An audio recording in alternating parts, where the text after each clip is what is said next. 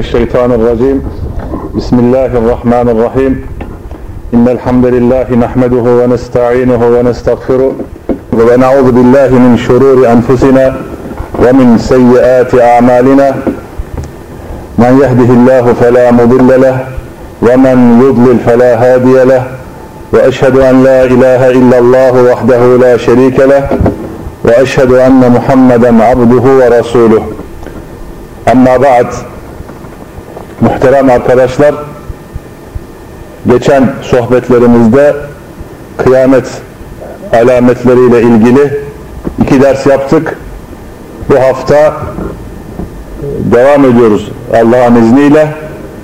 Son olarak geçen hafta yalancı peygamberlerden Deccallerden bahsetmiştik. Bu hafta 8. kıyamet alameti olarak küçük kıyamet alameti olarak güvenliğin artması. Evet, güvenlik artacak. Ebu Hureyre radıyallahu anhu Resul sallallahu aleyhi ve sellem'den şöyle buyurdu. Irak ile Mekke arasında yolculuk yapan kişi yolu şaşırmaktan başka hiçbir şeyden korkmadığı sürece kıyamet kopmaz. Bu hadisi İmam Ahmet Müsned'inde rivayet etmiştir. Hadisin senedi sahihtir. Ve sahabe zamanında Müslümanların fethettiği yerde İslam ve adalet yerleşir ve bu güvenlik böylece gerçekleşir. Ve yine daha önce geçen Adi hadisi, geçen hafta bu hadis geçmişti, bu konuyu desteklemekte. O hadiste geçtiği üzere Resul sallallahu aleyhi ve sellem Adi'ye şöyle der. Ey Adi! Hire'yi gördün mü? Adi radıyallahu anhu hayır der. Ancak ondan haberim var. Resul sallallahu aleyhi ve sellem eğer ömrün uzun sürerse mahve içinde devenin üzerine konulan bir e, araçtır. Kadınların bindiği bir kafestir. Kafes tabi e, yani mahfedir. ismi mahfedir. Mahve içindeki bir kadının Allah'tan başka kimseden korkmadan tek başına Hire'den Kabe'yi tevaf etmeye gittiğini görürsündür. Tabi bu durum zulüm ve haksızlığın yerini adalet aldığı yani Mehdi ve İsa aleyhisselamın zamanında da olacaktır. Dokuzuncu alamet kıyametin küçük alametlerinden Hicaz'da bir ateşin çıkması. Mekke ve Medine'nin bulunduğu mıntıkaya Hicaz adı verilmekte. Ebu Hureyre radıyallahu anhu Resul sallallahu aleyhi ve sellem'den şöyle rivayet etmiştir. Hicaz'da çıkan ateş bu sıradaki develerin boyunlarını aydınlatmadıkça kıyamet kopmaz. Bu sıra arkadaşlar bugün Suriye'de Şam civarında bir şehir ve bu ateş 7. asrın ortalarında yani Hicri 7. asrın ortalarında 654. yılda görülmüş. Büyük bir ateş olduğunu söylemiş ilim ehli. Hem onu gören alimler hem de onlardan duyan diğer alimler bu ateşi anlatmışlar. Ve İmam Nevevi bu ateş hakkında şöyle der. Bizim zamanımızda 654 Hicri yılında bugün kaç? 1000 1425 evet. 654 yılında Medine'de bir ateş çıktı. Medine'nin doğu tarafında Harrem'in arkasında. Gerçekten büyük bir ateşti. Harrat-ı Şarkıye diye geçer. O Medine'ye gidenler bilir siyah siyah böyle taşların bulunduğu mıntıka Taşların hepsi siyahtır. Harra adı verilir. Büyük bir ateşti. Bu ateşi Şam ve diğer belde halkı görmüştür. Ve bu ateşin nasıl olduğunu Medineliler bana anlattı der Nevevi. Müslim'in şerhinde. Ve İbn Kesir şöyle der. Bu sırada yani Şam civarındaki bu şehirde bulunan bedevilerden birçoğu Hicaz'da çıkan bu ateşin develerin boyunlarını aydınlattığına şahit olmuşlardır. Ve İmam Kurtubi de bu ateşin çıkışından bahsetmiş. Kitabı e, Et-Tezkira'da o ateşin nasıl olduğunu anlatmış ve Mekke'den Mekke'den ve Busra dağlarından o ateşin görüldüğünü bildirmiş. Tabi burada şunu da belirtelim. Bu ateş arkadaşlar ahir zamanda çıkacak ve insanları mahşer yerinde toplayacak olan ateş değil. İnsanları sürecek ve mahşer yerinde toplantı yerinde insanları toplayacak bir meydanda toplayacak olan haşredecek olan ateş değil. Onun açıklaması büyük kıyamet alametleri büyük kıyamet alametlerini anlatırken onun sırası gelecek. Açıklaması gelecek.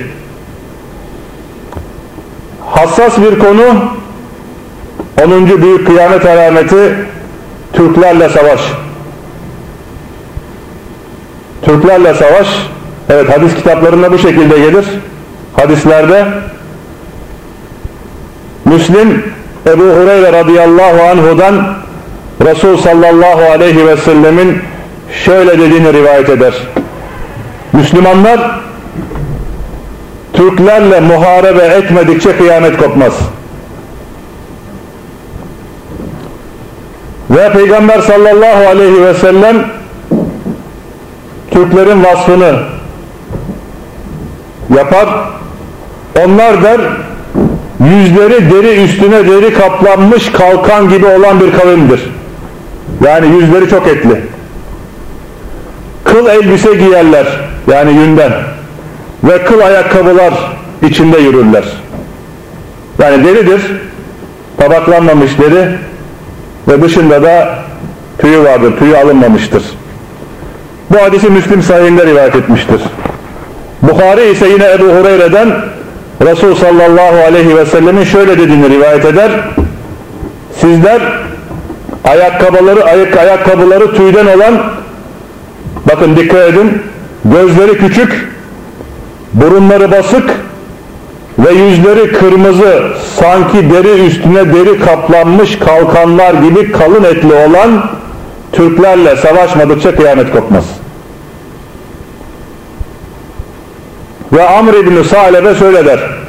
Resul sallallahu aleyhi ve sellemi işittim. Şöyle diyordu. Geniş yüzlü geniş yüzlü sanki deri üstüne deri kaplanmış kalkanlar gibi kalın etli olan bir kavimle sizin savaşmanız kıyamet alametlerindendir. Ve Müslümanlar daha sahabe hayatta iken Emevi halifesi olan Muaviye radıyallahu anh zamanında Türklerle savaşmıştır. Ebu Yala Müsned'inde Muaviye İbni Hudeycin şöyle dediğini rivayet eder. Ben Muaviye İbni Ebi Süfyan'ın yanında bulunuyordum. Muaviye biliyorsunuz o zamanlar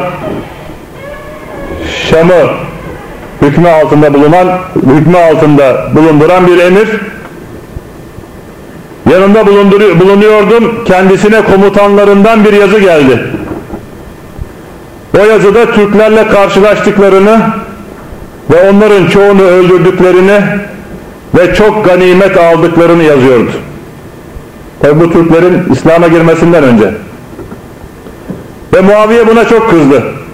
Ve şöyle yazılmasını emretti. Bana yazdığın yazıda kimleri öldürdüğünü ve ne kadar çok ganimet aldığını okudum. Bundan ne çıkar sağladığını bilmiyorum. Bir daha benim emrim gelmeden onlarla savaşma. Ben ey müminlerin emiri neden dedim? Muaviye radıyallahu anhu şöyle dedi. Ben Resul sallallahu aleyhi ve sellemin şöyle dediğini duydum. Türkler Arapları galip edecekler. Şih otağı ve Kaysun'a kadar onları takip edecekler. Ve bu yüzden onlarla savaşmak hoşuma gitmiyor dedi. Muaviye radıyallahu anh. Ancak arkadaşlar bu rivayetin senedinde bilinmeyen bir ravi var. Abdullah İbni Bureyde radıyallahu anhu babasının şöyle dediğini rivayet et, şöyle dediğine rivayet etmekte Resul sallallahu aleyhi ve sellemin yanında oturmuş onu dinliyorduk. Ve şöyle diyordu. Geniş yüzlü, küçük gözlü, kalkan gibi suratları olan bir kavim ümmetini önüne katıp ta Arap Yarımadası'na kadar sürer. Birincisinde kim onlardan kaçarsa kurtulur.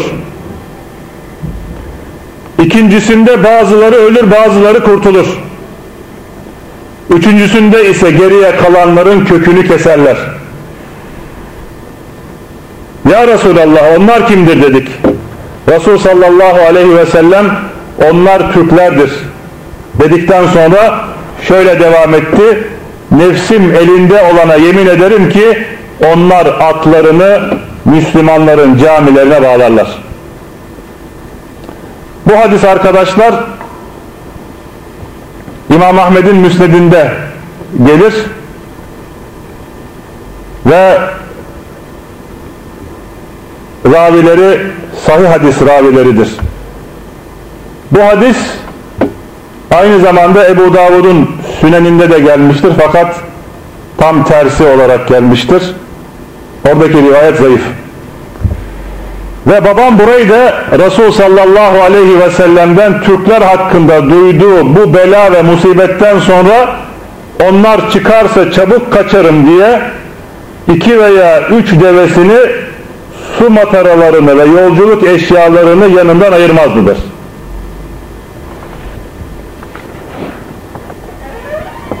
Ve yine sahabe zamanında Türkler hakkında meşhur olan bir hadis de şuydu. Türkler size karışmayıp terk ettiği sürece siz de onları terk edin. Başı da şöyledir. Habeşliler sizi bıraktığı gibi siz de onları bırakın. Türkler sizi terk ettiği sürece siz de onları terk edin. Bu hadis arkadaşlar hasendir. Ve Kurtubi Arapların Türklerle üç kere karşılaştıklarını son karşılaşmada Bağdat'ı yerle bir ettiklerini halifeyi, vezirleri ve alimleri öldürdüklerini nakletmekte. Ve ülkenin iç kısımlarına kadar girdiklerini ve ta Şam'a kadar ilerlediklerini, Mısır'a korku saldıklarını ve en sonunda aynı, e, aynı Calut Savaşı'nda Kats adlı, Kats adlı sultanın onları bozguna uğrattığını ve böylelikle Allah'ın Müslümanları onların şerrinden koruduğunu nakletmekte. Bu ne zaman? Türklerin İslam'a girmezden önceki durum.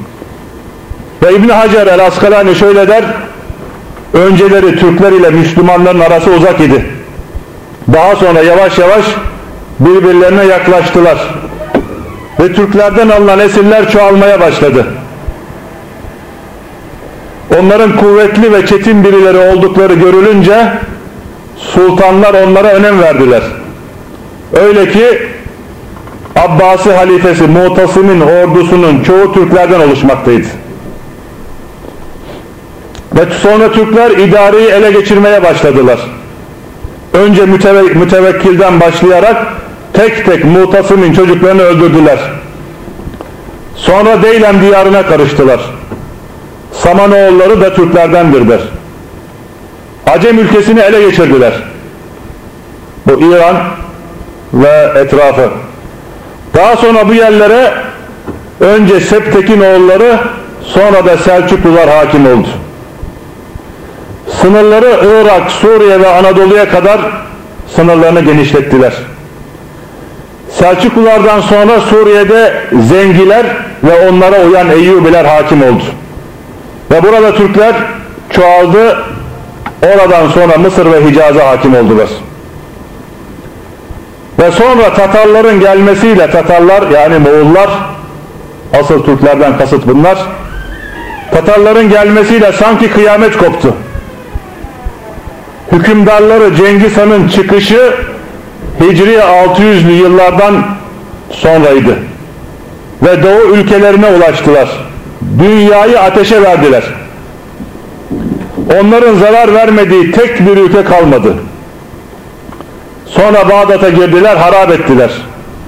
Ve son halife Mutasim'i 656 yılında öldürdüler. Son hükümdarları Aksak Timur'a kadar her yeri yıkıp yıkmaya devam ettiler. Timur Lenk'le biliyorsunuz 1402'de Yıldırım Beyazıt'la Timur Lenk arasında Ankara Savaşı olmuştu. Ve Timur Suriye tarafına yöneldi ve orada yaşadı. Şam'ı taş üstüne taş kalmayacak şekilde yaktı. Sonra Anadolu ve Hindistan arasında dolaştı. Allah onu öldürene kadar burada yaşadı. Çocukları çocukları bu ülkelere yerleşti.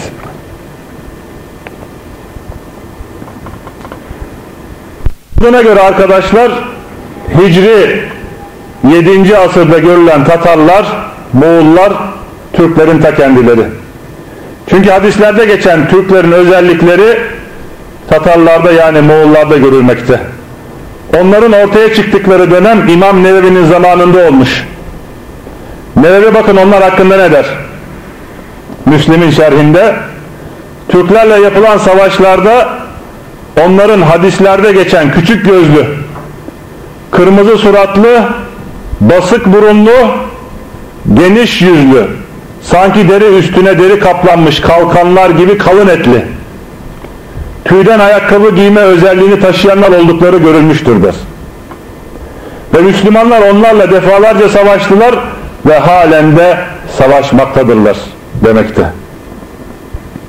Evet arkadaşlar, Türkler daha sonra Müslüman olmuş, İslam'a ve Müslümanlara büyük faydaları dokunmuş, dokunmuştur. Ve Osmanlı Devleti gibi büyük bir devlet kurmuşlar ve birçok yerleri fethetmişler ve İslam onlarla izzet bulmuş.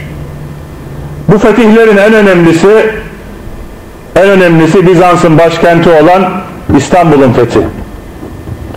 Ve bu fetih kıyamete yakın Deccal çıkmazdan önce olacak İstanbul'un ikinci fethine hazırlık. Bunun açıklaması ileriki sayfalarda gelecek. Ve İstanbul'un fethiyle İslamiyet Avrupa'da ve daha sonra doğuda ve batıda dünyanın birçok yerinde yayılmıştır. Ve bütün bunlar Peygamber sallallahu aleyhi ve sellemin sözlerini doğrulamakta. Ebu Hureyre'nin rivayet ettiği hadiste Peygamber sallallahu aleyhi ve sellem Türklerle olan savaşı zikrettikten sonra şöyle buyurur. Siz insanları madenler gibi bulursunuz. İnsanların cahiliyet devrinde hayırlı olanları dini emirleri anlayıp amel ettiklerinde amel ettikçe İslam devrinde de hayırlıdırlar buyurmakta. Kıyamet alametlerinin küçük kıyamet alametlerini anlatmaya devam ediyoruz. 11. olarak Acemlerle savaş. Acem arkadaşlar Arap olmayan herkes Acem'dir. Ebu Hureyre radıyallahu anhudan gelen hadiste Resul sallallahu aleyhi ve sellem şöyle buyurmakta siz Acemlerden Huz ve Kirman'la savaşmadıkça kıyamet kopmaz. Bu Huz yani Huzistan İran'da bulunan Ahvaz'da bir yer Kirman da yine o tarafta bir yer ve Peygamber sallallahu aleyhi ve sellem daha sonra onları vasfeder. Kırmızı yüzlü basık burunlu küçük gözlüdürler. Yüzleri deri üstüne deri kaplanmış gibi kalın etli ve ayakkabıları tüydendir der hadisi Bukhar rivayet etmiştir. Ve e, daha önce geçen yani biraz önce geçen Türklerle savaş bölümünde onların özelliklerini ve yapılan savaşlarla ilgili hadisler e, anlatılmıştı. Buradaki hadiste ise Huz ve Kirman ile yapılan savaş anlatılmakta. Ve bu ikisi Türklerden değil, Acem ülkelerinden, Türklerden başka bir milletten ve onların da sıfatları Türklerin sıfatları gibi anlatılmış. 12. olarak arkadaşlar kıyamet alametlerinden bir alamet emanetin kaybolması. Emanet hıyanetin zıttı. Kur'an-ı Kerim'de allah Teala şöyle buyurmakta. Biz emaneti göklere, yere ve dağlara teklif ettik. Onlar bunu yüklenmekten çekindiler. Sorumluluğundan korktular. Onu, İslam, onu insan yüklendi. Doğrusu o çok zalim, çok cahildir. Ahzab suresi 72. Ve alimler burada geçen emaneti birçok manada açıklamışlar. Bunları iki kısımda toplayabiliriz. Tevhid ve amel. Tevhiddir. Çünkü o kulun yanında korunması gereken bir emanettir. Tevhidin korunması gerekir. Zayi edilmeden, yaralanmadan. İkincisi ameldir ve dinin bütün bölümlerini içerir. Ve hepsi kulun yanında koruması gereken bir emanettir. Ve emanet dinin emirlerini yapmak yasaklarından da kaçınmaktır. Ebu Hureyre radıyallahu anhu Peygamber sallallahu aleyhi ve sellemin şöyle dediğini anlatmakta. Eğer emanet kaybolursa kıyametin kopmasını bekle. Sahabe ya Resulallah emanet nasıl kaybolur deyince Peygamber sallallahu aleyhi ve sellem eğer iş ehli olmayana verilirse kıyameti bekle buyurur. Bu hadisi Bukhari rivayet etmiştir arkadaşlar. Yine Huzeyfe radıyallahu anhu Resul sallallahu aleyhi ve sellem'den şöyle rivayet etmekte. Resul sallallahu aleyhi ve sellem bize iki hadis rivayet etti. Onlardan ilkini gördüm. İkincisini bekliyorum. Ve o bize emanetin erkeklerin kalplerine indiğinden bahsetti. Böylece o insanlar o Kur'an'ı ve sünneti bildiler.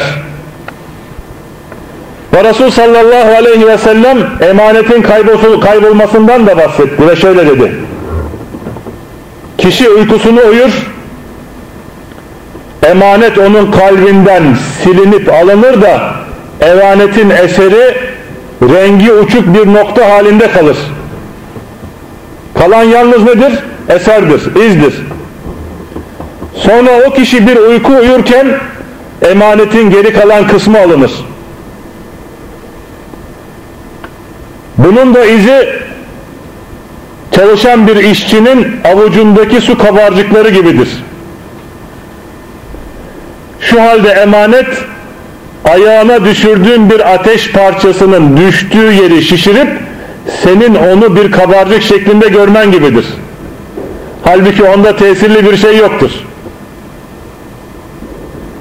Ve bu şekilde insanlar birbirleriyle alışverişte bulunmak üzere sabahlarlar. Çoğu emaneti eda etmez.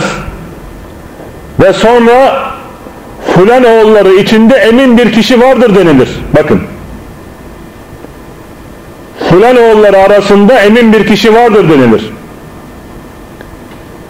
Yine o kişi için o ne kadar akıllı, ne kadar zarif ve ne kadar cesur adamdır denilir. Fakat o kişinin kalbinde hardal tanesi kadar da iman yoktur der. Ve Huzeyfe devam eder. Ben öyle bir zamanda bulundum ki o devirde biriyle alışveriş edeceğim diye kaygılanmazdım. Müslümansa İslam dini onu hainlikten men eder.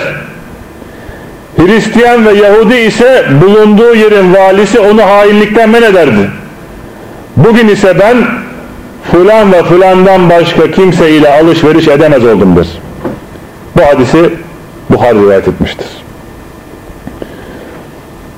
Görüldüğü gibi bu hadiste emanetin kalplerden kaldırılacağı Öyle ki güvenilir ve emin olan kişinin sonradan hain olacağı açıklaması var. Bu da ancak Allah korkusunun kişinin kişiden gitmesi, imanının zayıflaması ve hain olan kişilerle çok oturmasından dolayı. Çünkü kişi arkadaşını daima kendine örnek alır. Ve emanetin kaybolmasını gösteren diğer bir şey de başkanlık, vali, kadılık ve memurluk gibi vazifeler tam olarak anlamıyla ve layıkıyla yapacak insanlar yerine ehliyetsiz kişilere verilmesi. Ehliyetsiz kişilere, liyakatsiz insanlara teslim edilmesi.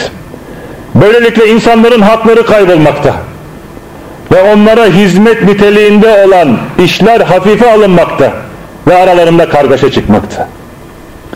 Öyleyse eğer insanların başında görevli olan kişi emaneti zayi ediyorsa onun hizmetinde olan insanlar da emaneti zayi edecekler.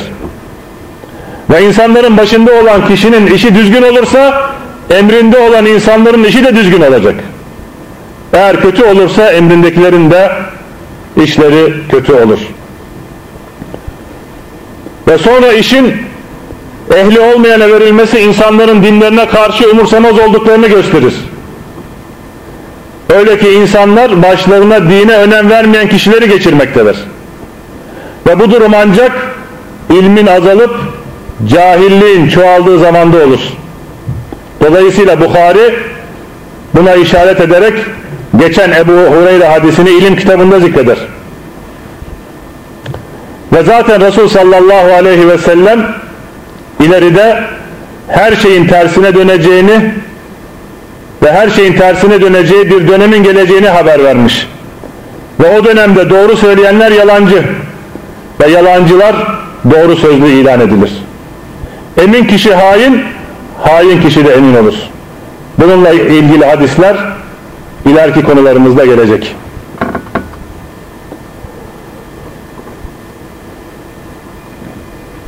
Kıyamet alameti 13. olarak ilmin kaldırılmasıyla birlikte cahilliğin çoğalması. Evet yine kıyamet alametler, alametlerinden birisi ilmin kaldırılması ve cehaletin yerleşmesi ve kökleşmesi. Bu konuda Bukhari ve Müslim Enes İbni Malik radıyallahu anhudan Resul sallallahu aleyhi ve sellemin şöyle dediğini rivayet etmekte. İlmin kaldırılması cahilliğin kökleşmesi kıyamet alametlerindendir. Ve Bukhari Şakik'ten şöyle rivayet ediyor. Ben Abdullah İbni Mesud ve Ebu Musa ile birlikteydim. Ve onlar Resul sallallahu aleyhi ve sellemin şöyle dediğini söylediler. Kıyametten önce öyle günler gelecek ki ilim kaldırılacak ve cahillikte ve cahillik indirilecek. Bu hadisi yine Bukhari rivayet etmiştir. Yine Müslim'in Ebu Hureyre'den rivayetine göre Resul sallallahu aleyhi ve sellem şöyle buyurur. Zaman yakınlaşır, ilim kalkar, fitneler ortaya çıkar, cimrilik artar ve ölüm çoğalır. Ve Bukhari üzerine yaptığı şerh çalışmasında İbn Battal adlı alim bakın ne der? Biz bu hadisin içerdiği kıyamet alametlerinden İbn Hacer'den önce yaşamıştır. Ya dördüncü ya beşinci Hicri asırda yaşayan bir alim bizler bu hadisin içerdiği kıyamet alametlerinden ilmin azaldığını cahilliğin arttığını ve cimriliğin kalplerde çoğaldığını fitnelerin yayıldığını ve ölümün çoğaldığını günümüzde açıkça gördükler. Bundan 700 ya 800 sene önce. Ve İbn Hacer bu sözün arkasından İbn Battal'ın bu sözünü bu hadisleri şerh ederken almıştır ve bu sözün arkasından şöyle der. Görünen o ki onun gördükleri çok olmasına rağmen bunun tam tersi de mevcuttu der. Yani doğru ilim kal, ilmin kaldırıldığını, cehaletin çokluğunu söyleyen İbn-i Battal ama der bunun tam tersi de mevcuttu. İlim de mevcuttu. ilim ehli de mevcuttu. Hadisten kasıt der o şeylerin ileride daha da artacağı ve sabitleşeceği anlamındadır. Öyle ki o şeylerin olumlu kısmı hiç kalmayacak. İlmin kaldırılmasıyla birlikte cahilliğin yayılması buna işarettir. Yani mürekkep bir cahillik olacaktır. Ve yine ilmin kaldırılması alimlerin yok olmasıyla da olur. Nitekim Abdullah İbni Amr İbni As radıyallahu anhu şöyle der ben Resul sallallahu aleyhi ve sellemi şöyle derken işittim. Allah ilmi kullarından sökmek suretiyle değil alimlerin ruhlarını kabz etmek suretiyle giderecektir. En sonunda hiçbir alim kalmayacak. Ve insanlar cahil kişileri başkan edinecekler. Ve bunlara meseleler soracaklar. Onlar da bilgileri olmadığı halde fetva verecekler. Bu şekilde hem kendileri sapıklığa düşecek hem de halkı saptıracaklardır. Bu hadisi de Bukhari ve Müslim rivayet etmiştir. Nevevi bakın şöyle der. İlmin kaldırılmasından bahseden bu hadislerden kasıt ilmin alimlerin gönüllerinden silinmesi değil hadiste de geldiği gibi. Bunun manası ilim sahiplerinin ölmesiyle insanların cahilleri alim edinmeleri ve onların fetvalarla ve onların verdiği fetvalarla hem kendilerinin hem de halkın sapmasıdırdır. Ve buradaki ilimden kasıt hiç şüphesiz Kur'an ve sünnet ilmidir. O da peygamberlerin miras olarak bıraktıkları bir ilimdir. Çünkü alimler peygamberlerin nedir? Nesidir? Varisleridir. Onların kaybolmasıyla ilim kaybolur. Sünnetler unutulur, bidatlar çoğalır ve cahillik artar. Bakın büyük İslam tarihçisi 1200 yahut 1300 1300-1400 evet hic, miladi senesinde yaşayan tarihleri arasında yaşayan büyük İslam tarihçisi Zehebi bakın ne der ama günümüzde der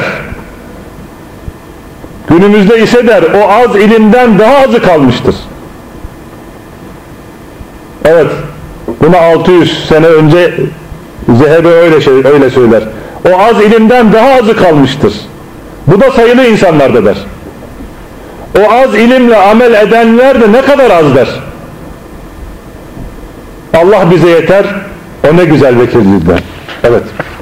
Eğer Zehebi'nin zamanında durum böyle olursa bizim zamanımızdaki durum nasıl olur? Ve Resul sallallahu aleyhi ve sellemin zamanından uzaklaşan her vakitte ilim azalmakta ve cahillik artmakta. Bu ümmetin en alimleri hiç şüphesiz sahabelerdi. Ondan sonra tabi'in, sonra da tebe-i tabi'in. Ve en hayırlı asır onların dönemiydi. Nitekim Resul sallallahu aleyhi ve sellem şöyle buyurur. İnsanların en hayırlıları benim çağımda yaşayanlardır. Sonra onlarla, onlardan sonra gelenlerdir sonra onlardan daha sonra gelenlerdir. Bu hadisi Müslim rivayet etmiştir. İlim azalmaya devam etmekte, arkadaşlar cahillik de artmakta. Öyle ki insanlar İslam'ın farzlarını dahi bilmez hale gelecekler.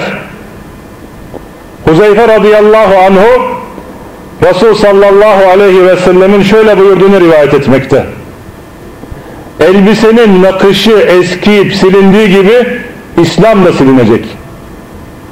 Hatta oruç nedir, namaz nedir, hac nedir, zekat nedir bilinmeyecek. Bir gecede Kur'an-ı Kerim yok olacak. Yeryüzünde ondan bir ayet dahi kalmayacak. İnsanlardan yaşlı adam ve kadınlar kalır.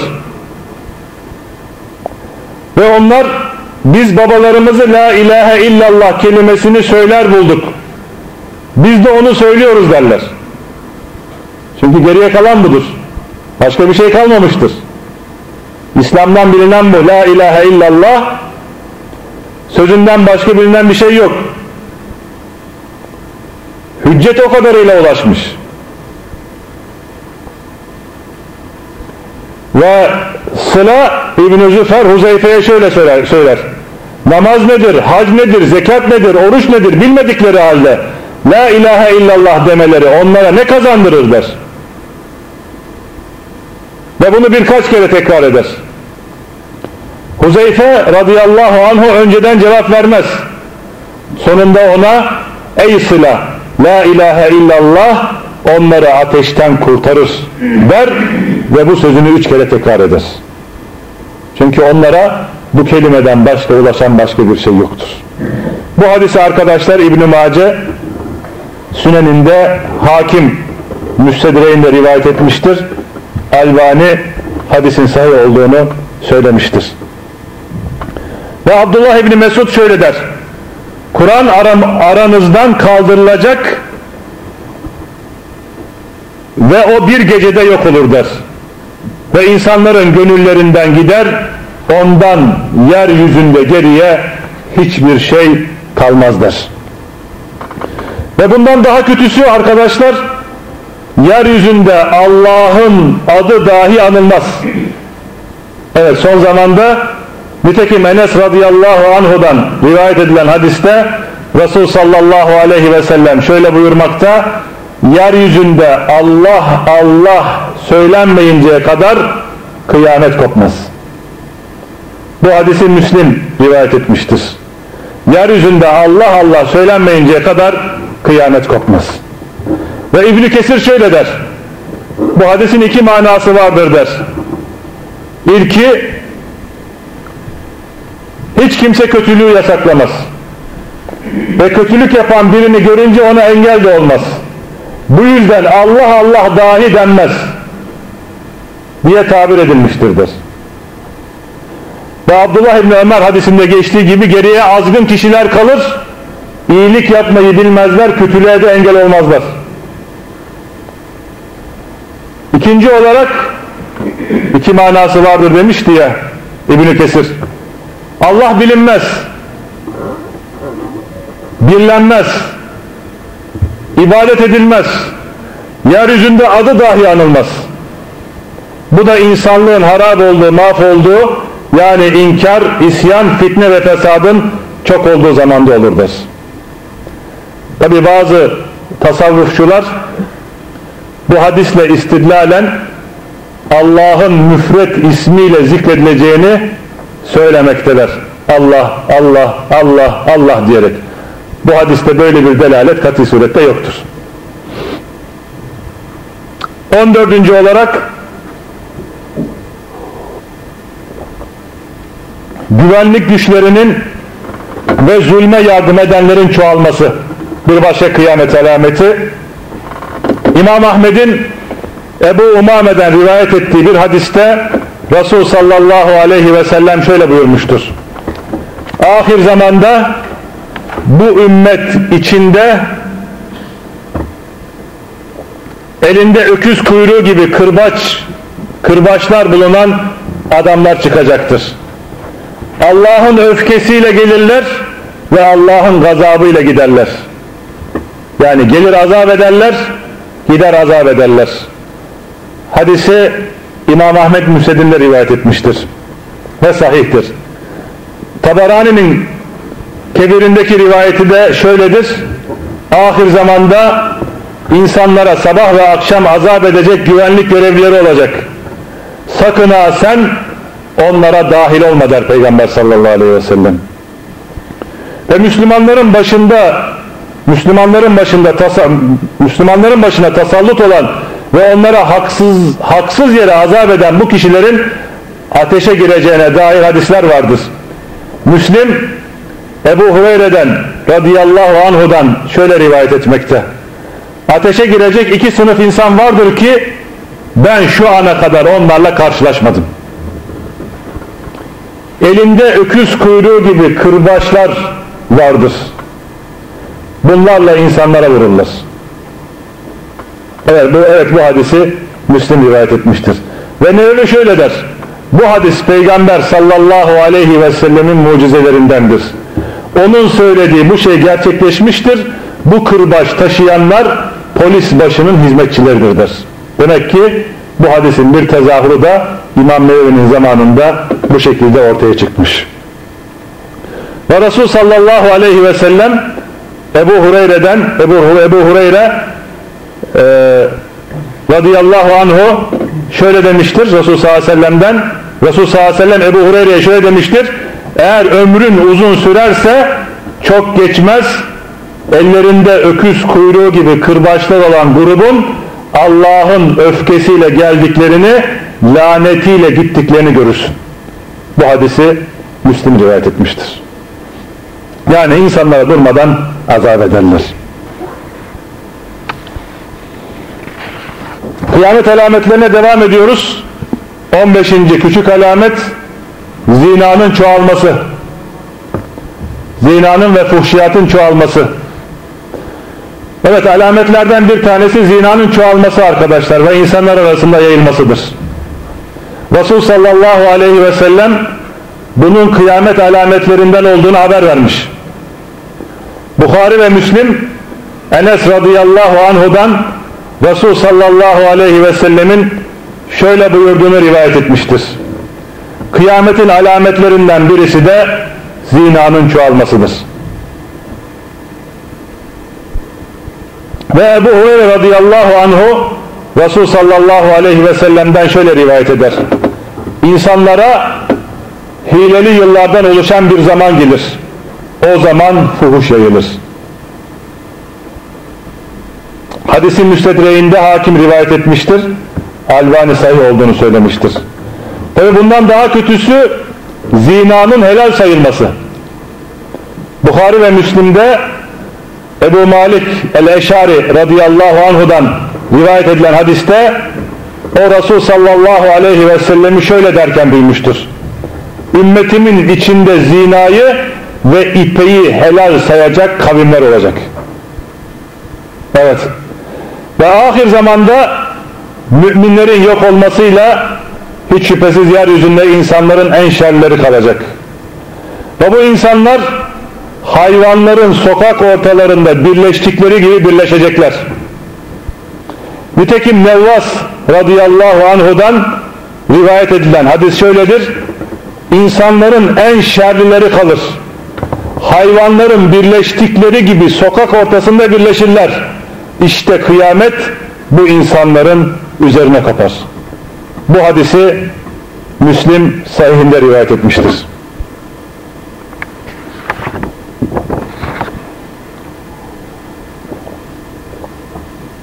Ve Kurtubi bu müfessir Kurtubi'nin hocasıdır. Daha önce geçen Enes hadisiyle ilgili olarak Müfim adlı kitabında şöyle der. Bu hadis ileride olacak şeyleri haber vermesi açısından peygamberin bir mucizesidir. Onun söylediği bu şey zamanımızda olmuştur.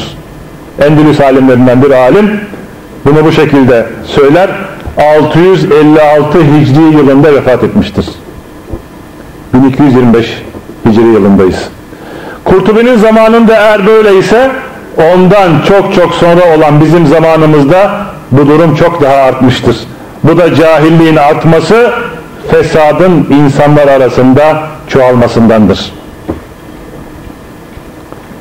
Bir başka kıyamet alameti arkadaşlar faizin yayılması. Evet kıyamet alametlerinden bir tanesi de faizin görülmesi, zuhur etmesi, ortaya çıkması, insanlar arasında yayılması ve haram yemeye aldırış etmemektir. İbn-i Mesud radıyallahu anhudan gelen hadiste Resul sallallahu aleyhi ve sellem şöyle buyurmakta. Kıyametten önce faiz çoğalır. Bukhari Ebu Hureyre'den Resul sallallahu aleyhi ve sellemin şöyle buyurduğunu rivayet etmiştir. İnsanlar üzerine öyle bir zaman gelecek ki kişi kazandığı mal helal mi yoksa haram mı diye hiç dikkat etmeyecek. Ve bu hadiste bu hadisler günümüzdeki Müslümanların halini göstermekte. Ve birçok Müslüman maalesef kazandığı paranın helal olup olmadığına dikkat etmez. Bilakis paralarını hem helal hem de haram maldan kazanmakta ve birçoğunun parası da faize karışmaktadır. Faizli bankalar çoğalmakta ve birçok insanlar bu bankalardan faiz almakta veya bunlara faiz vermektedir. Evet kıyametin bir başka alameti 17. alameti çalgının ve çalgı aletlerinin çoğalması ve bunların helal sayılması. Sehel İbni Sa'd Resul sallallahu aleyhi ve sellemin şöyle söylediğini söylüyor. Ahir zamanda yerle bir edilenler, yere batıran, batırılanlar yani, taşa tutulanlar ve mesh yani şekli değiştirilenler olacak. Üç şey. Yerle, yere batırılanlar, taşa tutulanlar ve şekilleri değiştirilenler. Ve sahabe bu ne zaman olacak ya Resulallah deyince Resul sallallahu aleyhi ve sellem çalgı ve şarkıcı kadınlar çoğalınca der. Bu hadisi arkadaşlar İbn-i Mace rivayet etmiştir. Albani senedinin sayı olduğunu söylemiştir. Ve bu alamet son asırlarda görülmeye başlamış ve zamanımızda ise çokça yaygınlaşmıştır. Şüphesiz günümüzde çalgı ve çalgı aletleri çoğalmış, hızla yayılmış ve bununla birlikte şarkıcı ve türkücüler de artmış. Yukarıdaki hadiste açıkça buna işaret vardır. Ve bundan daha kötüsü insanların çoğu çalgıyı helal saymakta. Ve maalesef dindar olanlara da bu hastalık bulaşmış. Ve bir de buna İslami kılıfı geçirmişler. İslami müzik diyerek çalgı ve çalgı aletlerini mubah takılmışlar. Oysa hadiste bunu yapanın yerle bir edilen, taşa tutulan ve şekil değiştirenlerden olacağına dair ne var? Tehdit var. Ayrıca Bukhari'de de Hişam İbni Ammar o da Sadaka İbni Halid yoluyla Ebu Malik el-Eşari'nin Resul sallallahu aleyhi ve sellemi şöyle derken işittiğine dair bir rivayet var. Sahih ve sabit bir rivayet. Şöyle der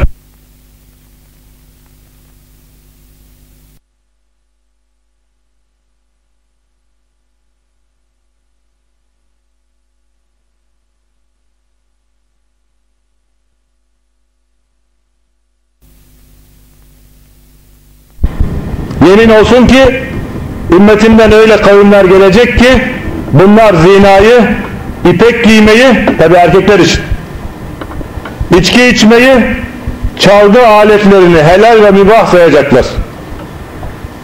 İçki içmeyi helal sayacaklar, çalgı aletlerini helal ve mübah sayacaklar. Yine bazı kavimler dağ bahçelerinde konaklayacaklar kendi koyun sürüsü ve çobanları sabah ve akşam onların yanına uğrayacak. Ancak onların yanına fakir bir kişi haceti için gelince bu duygusuz insanlar ona haydi git yarın gel diyecekler. Ve bunun üzerine Allah eğlendikleri o dağı geceleyin üzerlerine indirip yani yıkıp bir kısmını helak edecek. Diğerlerini de kıyamete kadar maymunlar ve domuzlar suretine tebdil edecektir. Bu hadisi arkadaşlar Bukhari rivayet etmiştir.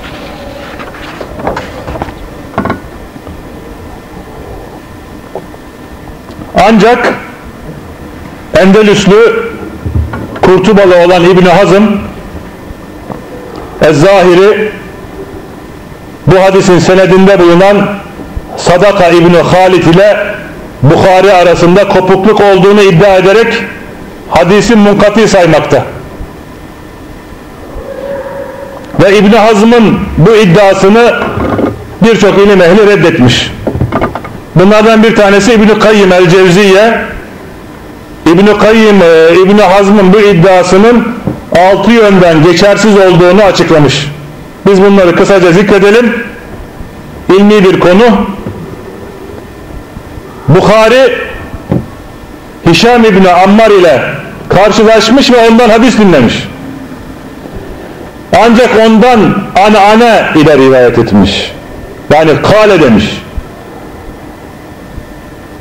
İşte bu şekilde rivayet etse, etmiş olsa bile aynı asırda yaşayıp ondan hadis dinlediği için bu senedin muttasıl olduğu ittifakla kabul edilmekte.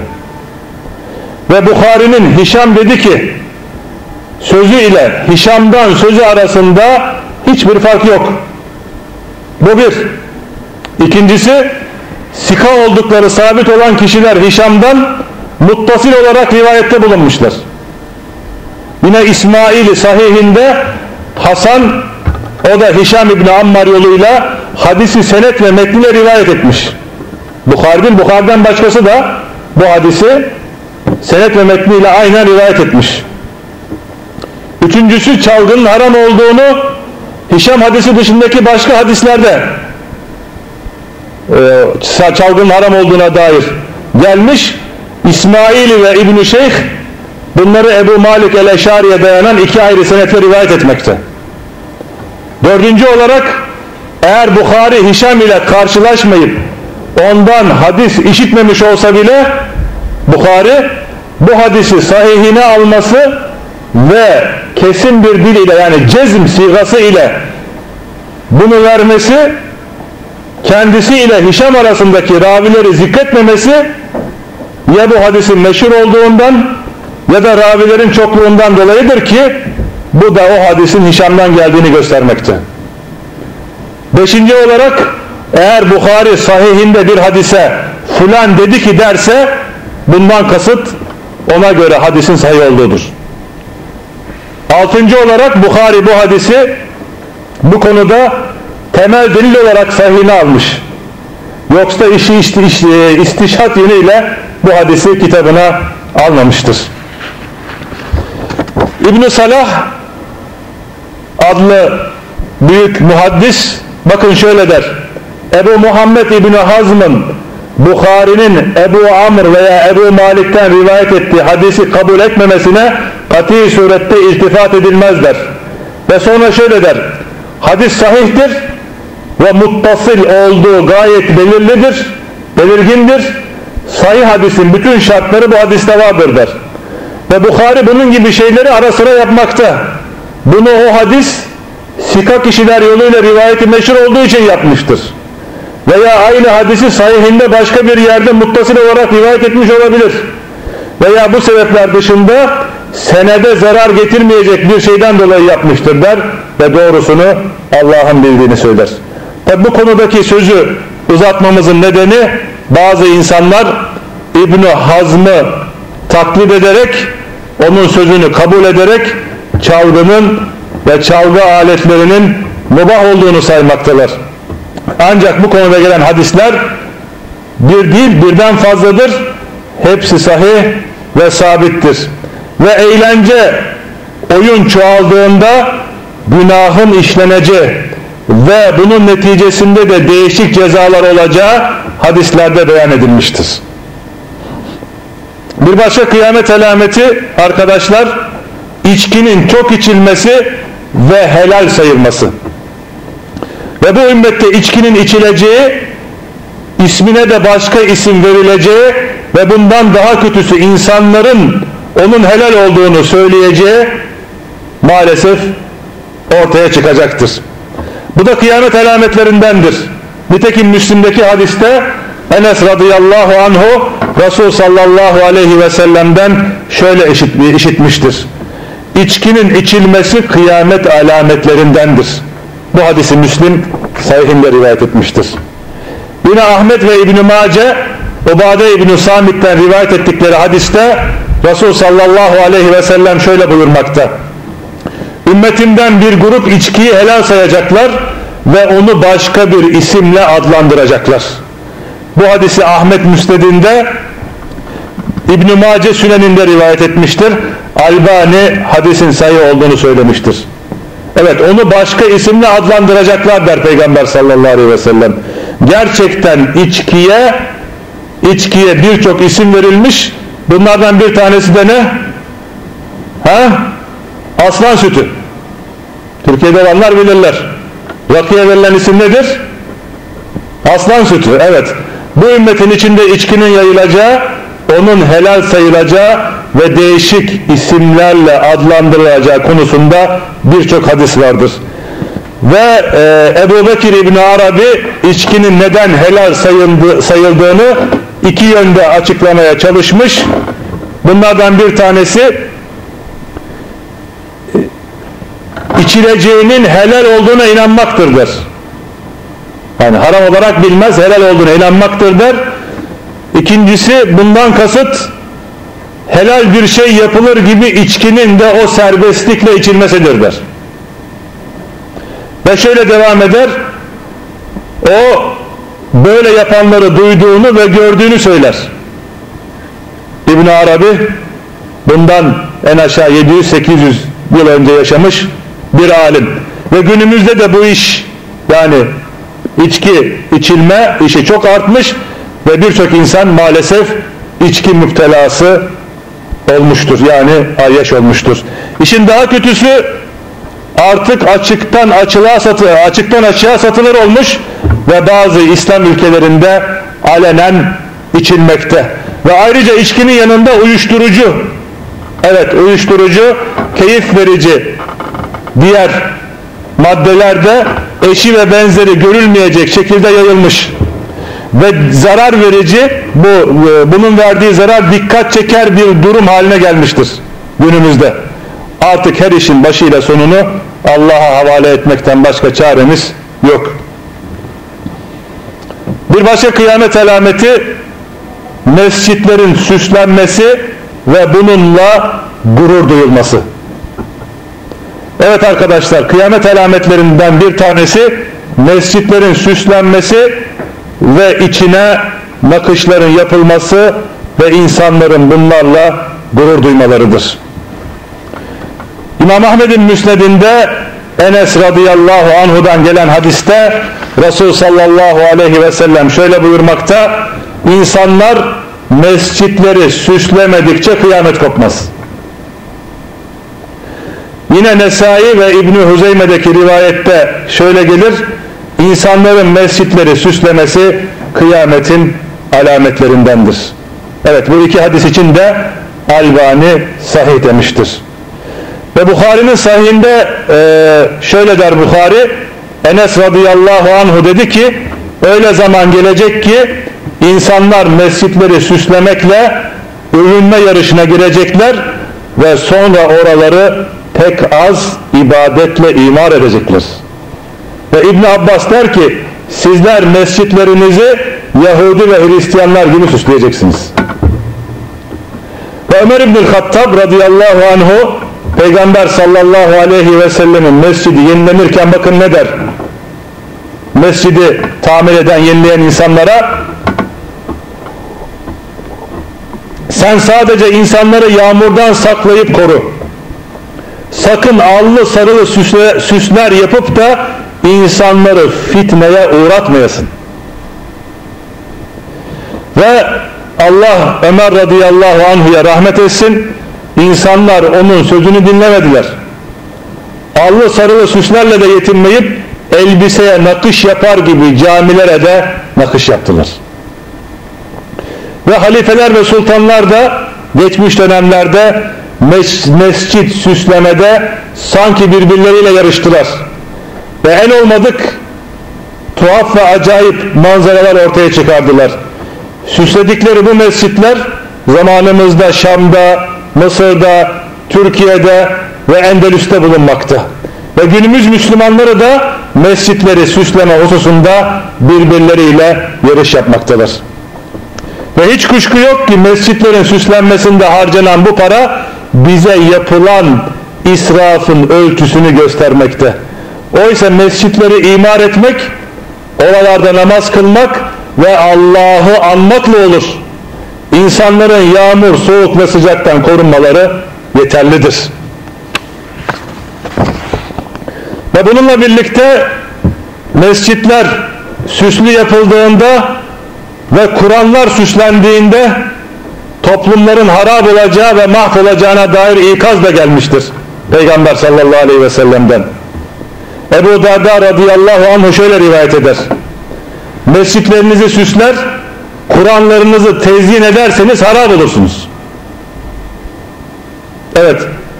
Bunu Albani Cami-ü Sagir'de e, bunun Hasan olduğuna işaret eder. Ve Munavi büyük hadis şarihi Munavi şöyle der. Bana göre mescitleri ve Kur'an'ı süslemek yasaktır.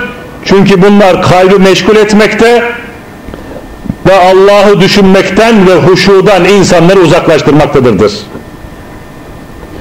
Bir başka kıyamet alameti binaların yükseltilmesi. Ve bu alamet daha Resul sallallahu aleyhi ve sellemin zamanından hemen sonra başlayıp günümüze kadar devam ede gelmiştir. Öyle ki insanlar güzel bina yapmakta birbirleriyle yarışmışlar ve süslü süslü evler yapmışlar. Ve bu sebeple çoğu dünyaya bağlanmış ve kendilerinden önceki ümmetlerin mal biriktirme ve gereksiz harcamalar yapma hastalığı onların içine de maalesef işlemiş. Öyle ki fakir ve ihtiyaç durumda fakir ve ihtiyaç durumda çöllerde yaşayan bedeviler ve benzerleri çok mala sahip olunca kat kat değişik binalar yapmış ve bunda da birbirlerini geçmek için yarışmışlar. Ve bu durum Resul sallallahu aleyhi ve sellemin haber verdiği gibi gerçekleşmiş. Subhanallah. Yüzyıllar öncesi Peygamber sallallahu aleyhi ve sellem bunları haber vermekte ve bunlar teker teker yüzyıllar sonra kendini göstermekte ve ortaya çıkmakta. Nitekim Bukhari ve Müslim de Ebu Hureyre radıyallahu anhudan gelen hadiste Resul sallallahu aleyhi ve sellemin Resul sallallahu aleyhi ve sellem kıyametin vaktinden sorulduğunda Cebrail aleyhisselama şöyle der. Cebrail tabi bir insan, bir, bir adam suretinde gelir. Sahabe onun Cebrail olduğunu tanıyamaz. Ve kıyametin vaktinden sorar Cebrail peygamber sallallahu aleyhi ve selleme sana onun alametlerinden haber vereyim der peygamber sallallahu aleyhi ve sellem. Çobanların evlerini yükseltmeleridir. İşte bu onun alametlerindendir der. Evet Bukhari Müslim rivayet. Müslim'deki rivayette ise çıplak ayaklı fakir koyun çobanlarının binaları yükselttiklerini görmendir der. Bukhari ise Ebu Hureyre'den radıyallahu anhudan Resul sallallahu aleyhi ve sellemin şöyle dediğini rivayet etmekte. İnsanlar binaları kat kat yükseltmedikçe kıyamet kopmaz. Ve İbn Hacer Laskalani buradaki binaların yükseltilmesinin manası onlardan her biri yaptıkları evlerin diğerlerinin evlerinden daha yüksek olmalarını istemekte. Belki buradan kasıt buradaki kasıt der evlerin süs ve güzelliklerinde birbirleriyle yarış etmeleri veya bundan daha geniş bir mana da olabilir der. Ve bunların birçoğu görülmüştür ve bu durum daha da devam etmektedir der İbn Hacer Laskalani Bukhari'ye yaptığı şarttı. Ve asrımızda da bu durum açıkça görülmektedir.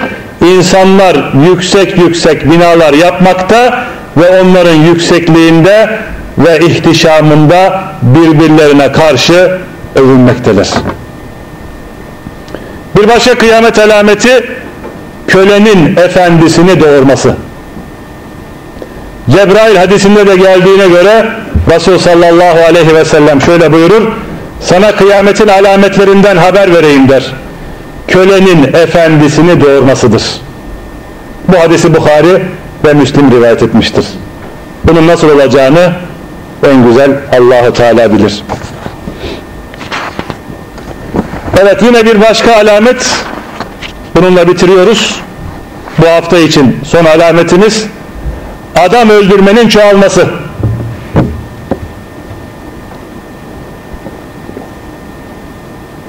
Ebu Hureyre radıyallahu anhu Resul sallallahu aleyhi ve sellemin şöyle dediğini rivayet etmiştir. Herç çoğalmadıkça kıyamet kopmaz. Sahabe herç nedir ya Resulallah deyince o da adam öldürmektir. Adam öldürmektir der. Hadisi Müslim rivayet etmiştir arkadaşlar. Bukhari'deki Abdullah İbni Mesud'dan gelen rivayette ise şöyledir. Kıyametten önce herç günleri gelir. O günlerde ilim yok olur ve cehalet çoğalır. Ve Ebu Musa hercin Habeş dilinde manası adam öldürmektir der. Yine Ebu Musa'dan radıyallahu anhudan Resul sallallahu aleyhi ve sellem şöyle buyurmuştur. Kıyametten önce herc olur. Sahabe herç nedir derler. Resul sallallahu aleyhi ve sellem adam öldürmektir der. Ve sahabe bizler savaşlar esnasında birçok adam öldürüyoruz. Bundan daha çok mu öldüreceğiz deyince Resul sallallahu aleyhi ve sellem bu sizin müşrikleri öldürmeniz değildir. Bu sizin birbirlerinizi öldürmenizdir der. Ve sahabe o gün akıllarımız yerinde olur mu der. Resul sallallahu aleyhi ve sellem o gün insanların çoğunun aklı yerinde olmaz. Onların yerine boş kafalı insanlar gelir. Hepsi kendilerine bir şey sayarlar ama onlar hiçbir şeydirler. Ama onlar hiçbir şeydir. Bu hadisi İmam Ahmet Müsned'inde ve İbn-i Mace Sünen'inde rivayet etmiştir. Albani hadisin sahih olduğunu söylemiştir. Ve Ebu Hureyre radıyallahu anhu Resul sallallahu aleyhi ve sellemin şöyle dediğini rivayet etmekte. Nefsim elinde olan Allah'a yemin ederim ki insanların üzerine öyle bir zaman gelir ki adam öldüren adam öldüren niçin adam öldürdüğünü öldürülen de niçin öldürdüğünü bilmedikçe bu dünya yok olmaz. Bu nasıl olur denilir? O da herç çoğalınca der. Yani ölüm. Öl, öldüren de öldürülen de ateştedir der. Bu hadisi Müslim Fiten kitabında rivayet etmiştir. Ve Resul sallallahu aleyhi ve sellemin haber verdiği bu hadislerin bazıları gerçekleşmiş ve daha sahabe, sahabe zamanında Osman radıyallahu anh'unun öldürülmesiyle Müslümanlar arasında kargaşa çıkmış, savaşlar olmuş ve daha sonra değişik yer ve zamanlarda çıkış sebebi bilinmeyen birçok savaşlar çıkmış ve bu savaşlar devam etmiştir. Son asırlarda yine ülkeler arasında meydana gelen büyük savaşlarda binlerce kişinin kanı akmış, insanlar arasında fitne yayılmış, öyle ki kişi başkasının niçin öldürdüğünü bilmeden sebepsiz yere adam öldürmeye başlamış. Tabi kitle imha silahlarının yaygınlaşmasının e, toplu olarak insanların ölümüne büyük e, ölümünde büyük rolü olmuş. Böylece insanın kanının değeri kalmamış. Hayvan boğazlanır gibi insanlar boğazlanmış ve boğazlanmaya da devam etmekte. Bunun sebebi ise toplumdaki bozulma, toplumdaki dinden uzaklaşma ve düşüncesizlik. Fitneler, orta, fitneler ortaya çıkınca kişi sebepsiz yere adam öldürmekte. Öldürülen de niçin ve neden öldürüldüğünü bilmemekte. Bilakis bizim de şahit olduğumuz gibi bazen bazı insanlar bazı insanları basit şeyler yüzünden öldürebilmekteler. Böyle bir durum insanlar ne yaptıklarını bilmedikleri zaman olmakta. Bu da Resul sallallahu aleyhi ve sellemin şu hadisini doğrulamakta. O günkü insanların çoğunun aklı yerinde olmaz. Allah bizi affetsin, görünür görünmez fitnelerden ona sığınırız. Ancak arkadaşlar bu ümmet bağışlanan bir ümmet oldu. Bizim ümmetimizin. Ve ahirette bu ümmetin azap görmeyeceğine dair hadisler var. Ve allah Teala bu ümmetin azabını fitne, deprem ve savaşlarla bu dünyada vermiş. Sadaka İbni Musenna o da Rabah İbni Haris'ten o da Ebu Burda yoluyla gelen hadiste Ebu Burda şöyle der ben Ziyad'ın emirliği zamanında çarşıda dikilirken şaşkınlıktan elimi diğerine vurdum. Medine'de Ensardan babası sahabe olan bir adam bana niçin şaşırdın ya Ebu Burda dedi. Ben dini bir, peygamberi bir, davası bir, haccı bir, savaştıkları bir olan kavmin birbirlerini öldürmeyi nasıl helal kıldıklarına şaşıyorum der. Bana hiç şaşırma. Babam bana Resul sallallahu aleyhi ve sellemin şöyle söylediğini söyledi. benim ümmetim bağışlanmış bir ümmettir. Ahirette hesap ve azap görmez. Onların azabı ölüm, deprem ve fitnelerdir. Bu hadisi arkadaşlar hakim müstedreğinde çıkarmıştır, rivayet etmiştir. İsnadının sahih olduğunu söylemiştir. Zehebi de ona muvaffakat etmiştir. Hadisi de Albani silsiletül hadisi sayhada sahih olduğu hükmüne varmıştır. Yine Ebu Musa'dan gelen bir başka rivayette şöyle der Peygamber sallallahu aleyhi ve sellem benim ümmetim bağışlanmış bir ümmettir. Ahirette azap görmez. Onların azabı bu dünyada ölüm, deprem ve fitnedir. Bunu da İmam Ahmet Müsned'inde rivayet etmiştir. Ee, Albani Cami-u Sagir'de ve silsilede sahih olduğunu söylemiştir. Subhaneke Allahumma ve bihamdik eşhedü en la ilahe illa ente estağfiruka ve atubu ileyk.